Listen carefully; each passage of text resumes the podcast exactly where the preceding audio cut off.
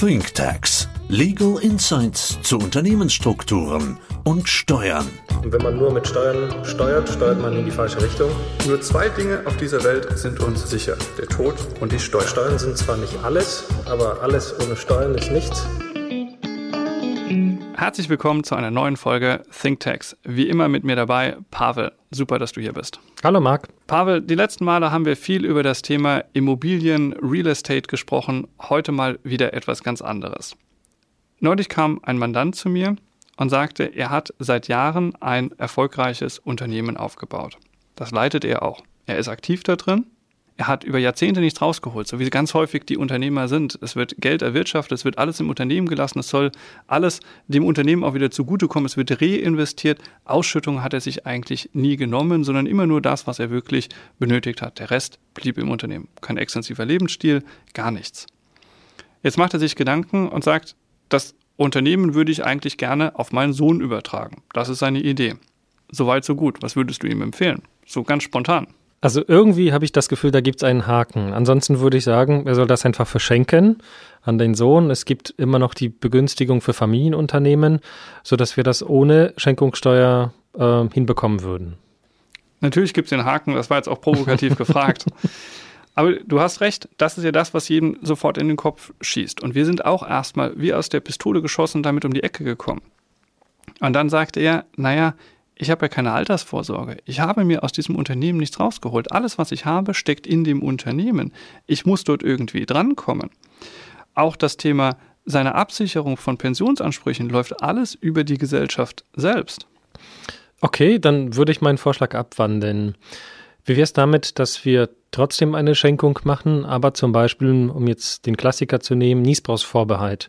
Oder wenn man ein wenig um die Ecke denkt, disquartales Gewinnbezugsrecht im Gesellschaftsvertrag, das ist mit Mitten des Gesellschaftsrechts viel flexibler als das Niesbrauchsrecht. Am Ende würde der Vater die künftigen Erträge des Unternehmens bekommen.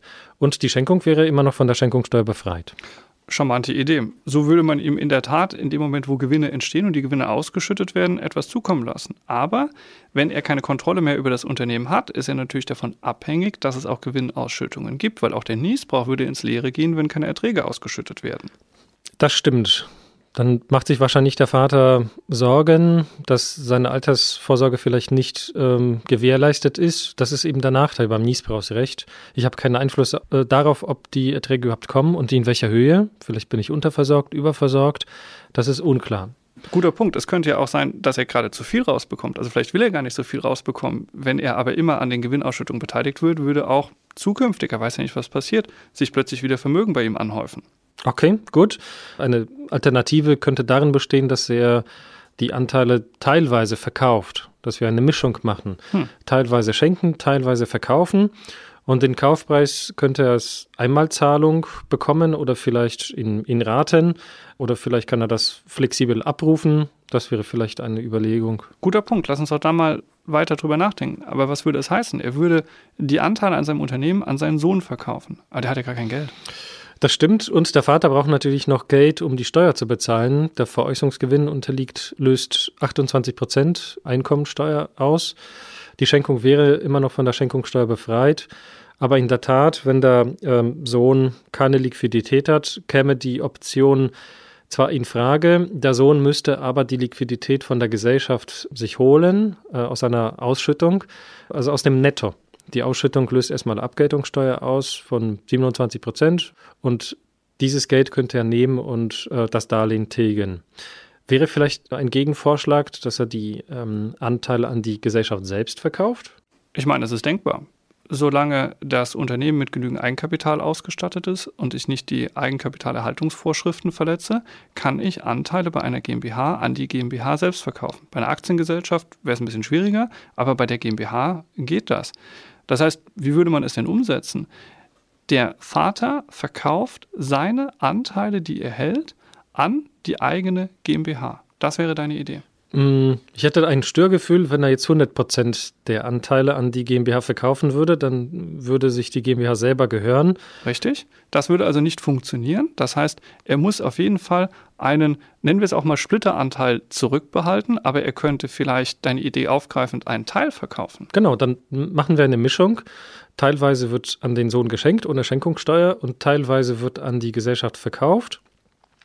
Und die Gesellschaft hat Liquidität aus dem laufenden Betrieb und man könnte auch mit einer Bank darüber sprechen, ob sie vielleicht einen Kredit gewähren könnte.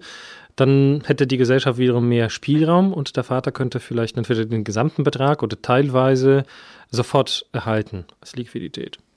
Prima. Das heißt, wenn man die Bank mit reinnehmen würde, es wäre eine Art Betriebsmittelkredit, den Kredit würde sich die Bank selbst holen, dann könnte in der Tat schon etwas zum Vater fließen. Er hat schon die Absicherung. Er ist nicht mehr von der Zukunft des Unternehmens abhängig am Ende, sondern er hat wirklich Geld in der Tasche. Und dann könnte man einen Teil vielleicht auch, du hast es vorhin angesprochen, Stunden und sagen, das wird dann sukzessive gezahlt, der restliche Kaufpreis.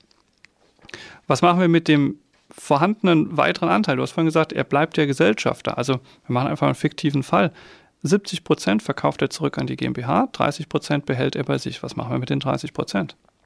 Na, die 30 Prozent kann er ganz normal an seinen Sohn schenken. Die Schenkung wäre schenkungssteuerfrei. Ah, super. Das heißt, die 30 Prozent, die könnten wir wieder übertragen. Und hier, Pavel, du hast es neulich und auch schon ein paar Mal in unseren Folgen vorher angesprochen. Das wären ja Betriebsvermögen, das ich schenkungssteuerfrei komplett auf den Sohn übertragen kann. Ich müsste nur was beachten. Dürften es auch 5% sein? Das stimmt. Ähm, also du hast ein Beispiel gemacht mit 30 Prozent. Das würde ohne weiteres gehen. Bei 5 Prozent muss man beachten, dass der Gesetzgeber dich dann als Kapitalanleger und nicht als Familienunternehmer einstufen würde. Das heißt, da bräuchte man vielleicht einen Poolvertrag. Hm. Jetzt in dieser Konstellation ist das unschädlich, weil der Vater das wahrscheinlich zeitgleich machen würde. Das wäre auch die Empfehlung. Correct. Dann war ja von Anfang an zu 100 Prozent an der Gesellschaft beteiligt und er kann einfach in zwei Akten zeitgleich schenken und verkaufen. Ähm, deswegen wäre das unschädlich. Aber in sonstigen Fällen muss man tatsächlich, tatsächlich an die Mindestbeteiligung von 25 Prozent plus auf jeden Fall denken. Aber das heißt, wenn wir eine ganze Menge von Bausteinen, die wir so auch in der Vergangenheit besprochen haben, zusammenwürfeln, könnten wir hier auch eine elegante Lösung anbieten. Wir können einen Teil der Anteile an die eigene Gesellschaft verkaufen. Wir könnten einen Teil des Kaufpreises sofort an den Vater überführen. Er wäre abgesichert, hätte die Sicherheit, dass er etwas fürs Alter hat. Ein Teil des Kaufpreises wird gestundet, dann zum Beispiel beglichen aus Erträgen, die die Gesellschaft erwirtschaftet. Und den Rest könnte er sofort, aber gegebenenfalls auch später, an den Sohn schenken. Genau, das ähm, wäre eine Option. Häufig, zumindest weiß ich das aus der Erfahrung, äh, dass es noch Pensionszusagen gibt. Ist das auch in deinem Fall vielleicht auch ein Thema? Das könnte man da gleichzeitig auch bereinigen. Vollkommen richtig. Das ist etwas, was ich noch auf meinem Zettel stehen habe und am Anfang kurz erwähnt habe, aber dann so ein bisschen habe unter den Tisch fallen lassen. Also seine Altersversorgung läuft auch über die GmbH. Er hat in der Tat eine Pensionszusage. Puh, guter Punkt. Was machen wir mit der? Es würde sich natürlich anbieten, die Pensionszusage auch durch eine Einmalzahlung zu begleichen. Wenn das in der Zusage selbst nicht vorgesehen ist, dann wird das die Finanzverwaltung als verdeckte Gewinnausschüttung einstufen. Ist das aber vorgesehen, wäre das auf jeden Fall eine Option. In jedem Fall bei Pensionszusagen sollte man darüber nachdenken. Das würde wahrscheinlich auch dem Vater ein besseres Gefühl geben, wenn wir diese auf, auf eine Unterstützungskasse auslagern. Hm. Das hat den Vorteil, wenn es dem Unternehmen nicht mehr so gut geht, dass die Gläubiger das Kapital nicht angreifen kann. Das ist einfach äh, gesichert in der Unterstützungskasse und dann wäre der Lebensabend des Vaters gesichert. Charmante Idee. Stichwort Unterstützungskasse. Kann man das in voller Höhe machen? Siehst du das als unproblematisch an? Sollte man das vorher erörtern?